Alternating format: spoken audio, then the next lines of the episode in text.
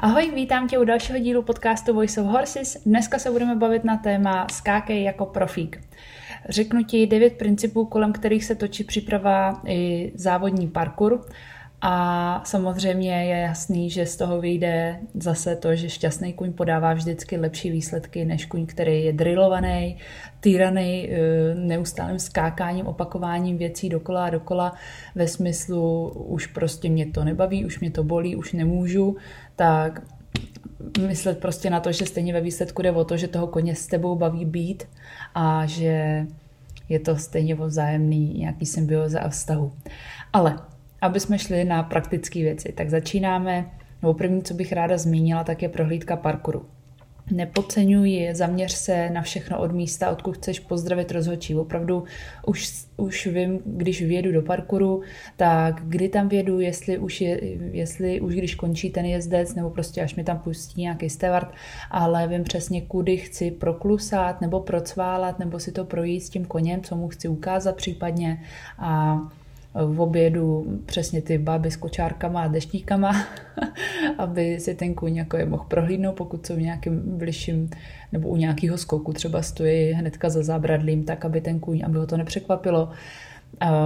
Doporučuji mít dopředu vytištěný plánek a zapsat si detaily a poznámky, které chci během té prohlídky zjistit a potvrdit si nebo vymyslet nějakou jinou cestu, kudy pojedu, protože dopředu my víme, kudy to povede, tak si to třeba nějak tak naplánu a pak zjistím, že tam stojí nějaká dekorace a že tam tudy jet nemůžu nebo tak. A po té prohlídce si kurz stejně ještě několikrát vizualizuj, ať přesně víš, co na kterém místě uděláš. Několikrát si to projet třeba ještě třikrát, než vůbec odejdu na to opracoviště a fakt jako nekoukat na to, honem jdeme skákat, děli, musíš jít jezdit. Ne, prostě pokud budeš mít super opracováno a potom místo trojky skočíš čtyřku, tak stejně skončíš, takže je strašně důležitý si to projít v klidu několikrát soustředěně, prostě bejt jako čárovej kůň v tom svém tunelu si to projít. V mysli, kudy pojedu. Tak, další, co k perfektnímu skákání potřebujeme, je perfektní set. Nezávislý nohy, nezávislý ruce na sedu, to je prostě něco, co ti zajistí maximální přizpůsobení tomu koni v dané situaci, ať už přijdeš zblízka nebo z dálky. Je, ve finále je to trochu jedno, jestli přijdeš zblízka nebo z dálky. Pokud tomu koni, OK, tak teďka jdeme teda to odpálit trošku dřív, tak, tak takhle a nepřekáže tomu koni. Takhle to teda pojď udělat, koníku. Jo? Prostě e, nepřekážet mu e, samozřejmě pozice těla nad skokem, ale to je taky důležitý, ale mít nezávislý nohy a ruce, když, když potřebuju přidržet, takže normálně zkracuju tak, jak jsem zvyklá. Je to prostě považovat to skákání jako, že to je drezura s tím, že to občas drcne. Prostě to je moje asi nejlepší. Nebo, takhle, se snažím, takhle se snažím to dělat já, snažím se to takhle trénovat a učit, protože opravdu by tam měly být ty základy a základy a základy a opravdu každý špičkový jezdec ti to řekne stejně. Základy, přechody, kavalety, ne velký skákání, jo, ale k tomu, k tomu se ještě dostanu. Takže je to hodně právě základů, obnáší to mnoho hodin ježdění bez třmenů i otěží a práci na tvém těžišti a rovnováze.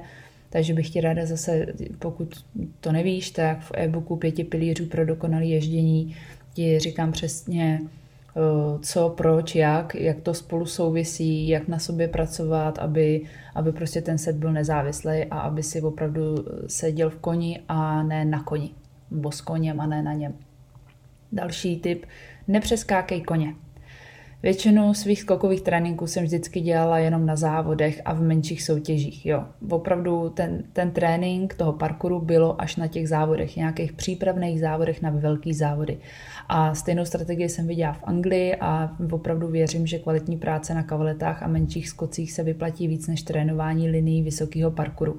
Jo, ta touha po skákání vysoko a daleko často dělí věčný amatéry od profíků. Zkrátka není to, co zvládneš na malých výškách a šířkách, tak, tak potom ta výška je opravdu jenom otázkou uh, následný třeba gymnastiky a celkového rozvoje toho koně, celkový práce, tréninkového plánu, prostě ultimátního, kdy ten kůň sílí a přirozeně přirozeně se učí novým věcem.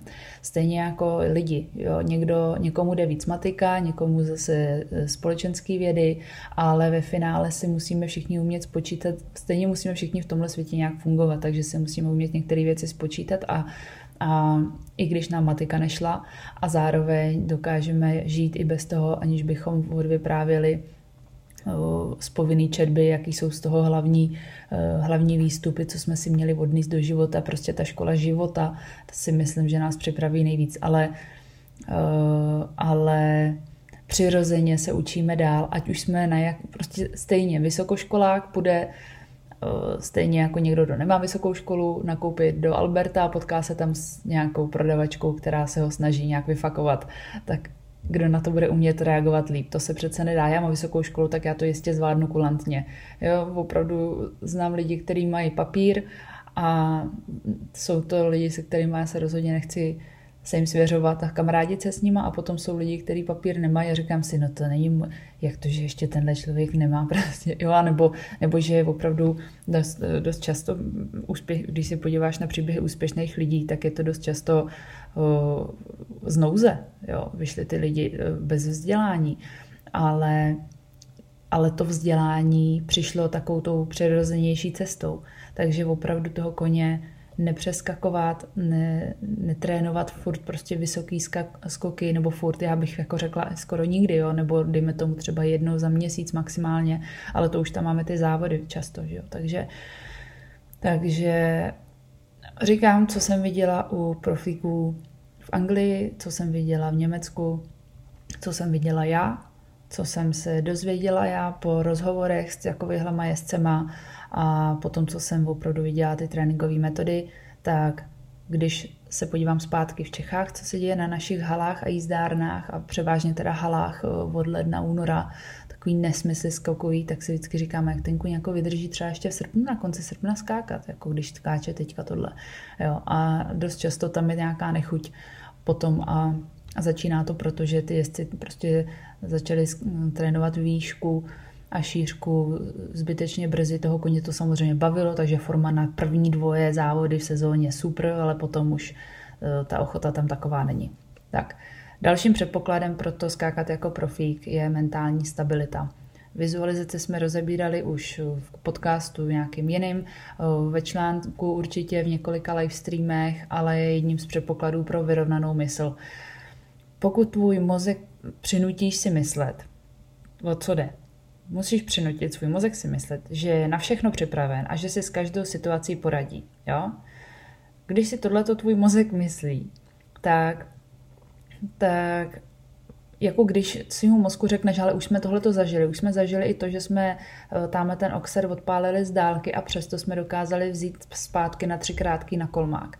Tak když se to potom ve skutečnosti stane, nebo za prvý nebudeš z toho mít žádný stres, protože máš pocit z té vizualizace, vyjdeš jakože jo, tak to se mi fakt stalo a málem jsem spát. Dokážeš si to opravdu představit a vžít se do toho, tak potom, když se to stane, hned už víš, co dělat, protože už se ti to stalo vlastně několikrát a to tvoje tělo se přirozeně tak chová. Ale ta vizualizace je, je to náročné cvičení, je to náročné cvičení a chce to opravdu absolutní klid.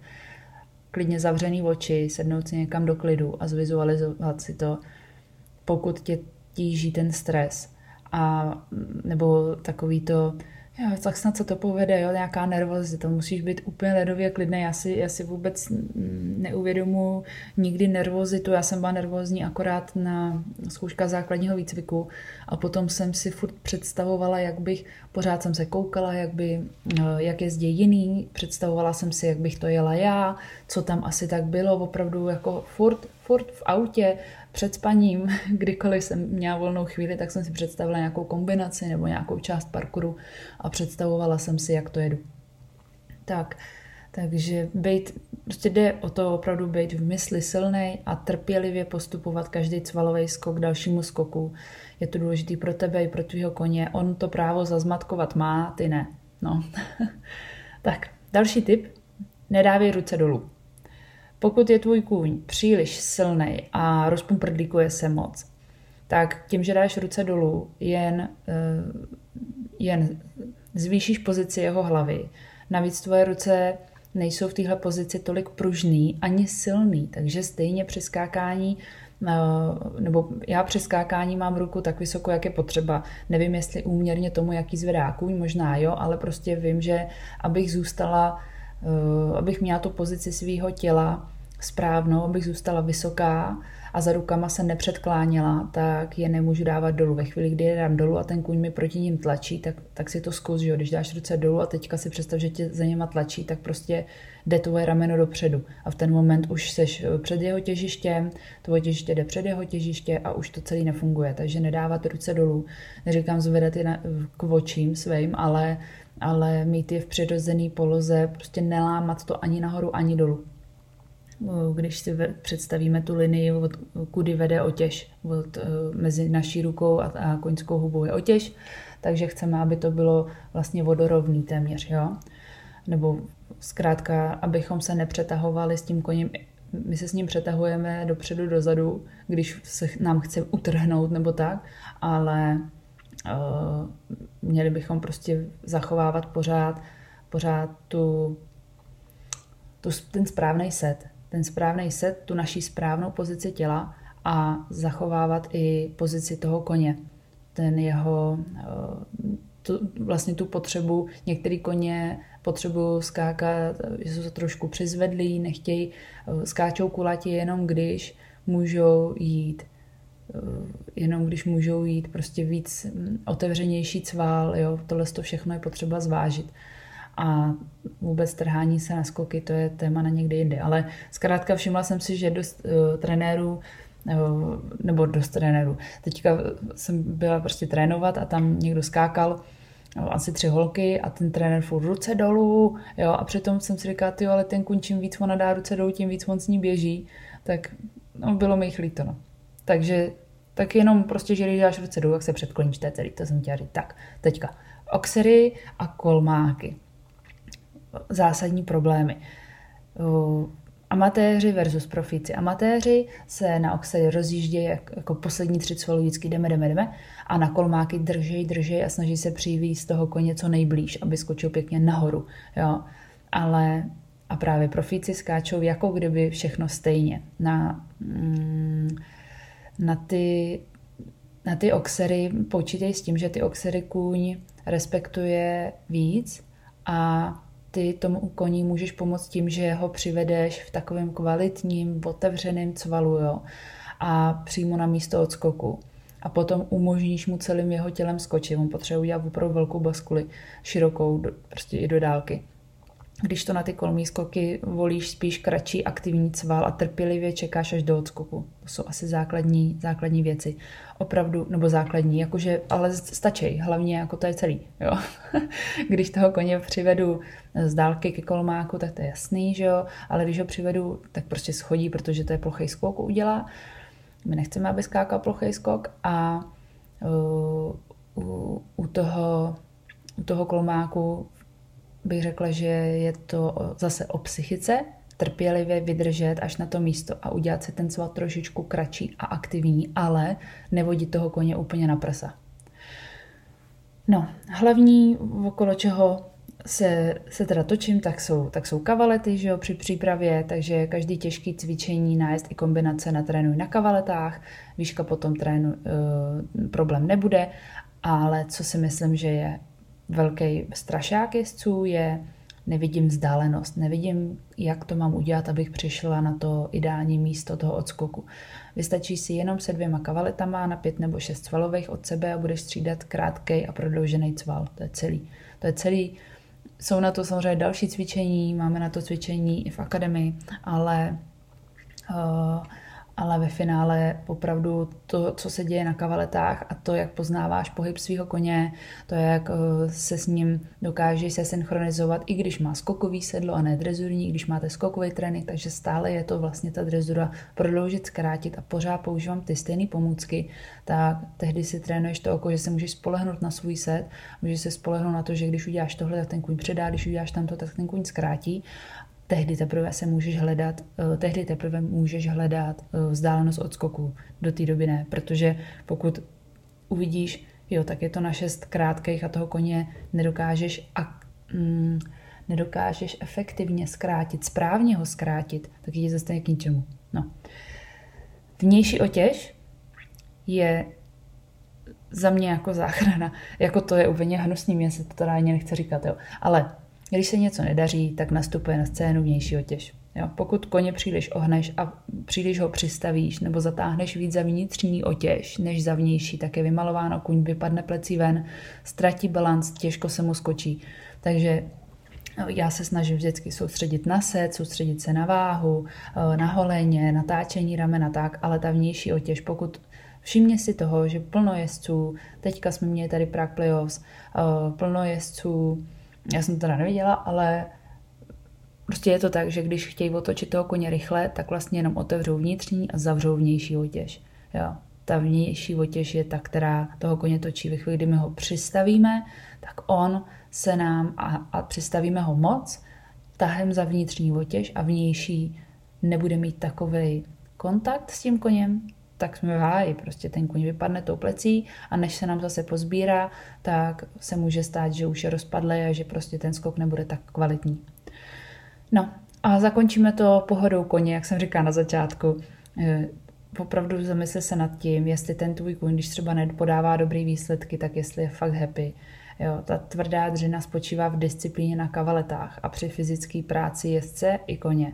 V té jednoduchosti je krása. Ta disciplína je v něčem jiným než vydrilování neustálých uh, distancí do oblouku a vysokého skákání a těžký, těžkého gymnastického cvičení pro koně.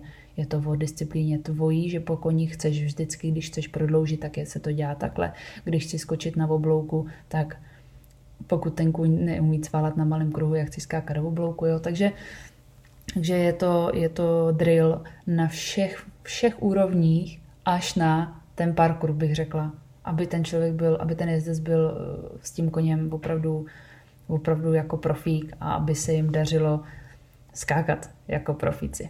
No, tak doufám, doufám, že se ti tahle epizoda líbila, určitě mi dej vědět, určitě mi napiš, prosím, jestli se ti to líbilo a pomohlo ti to, tak budu ráda, když to vyskrínuješ, vyfotíš obrazovku, označíš Voice of Horses do svýho story, abych ti mohla dát virtuálního placáka, hudlánka, a uh, budu se těšit. Když tak mi napiš, jestli, nějaký, jestli třeba něčemu ne, nebo rozumět, nebo jestli máš na, na, na něco jiný názor, tak uh, diskuze je otevřená, tak budu ráda určitě. A já ti budu moc, moc ti přeju, aby se ti dařilo, aby si skákal co nejdřív jako profík. Tak jo, měj se krásně, krásný zbytek dne, týdne a zase příště. Pa, pa!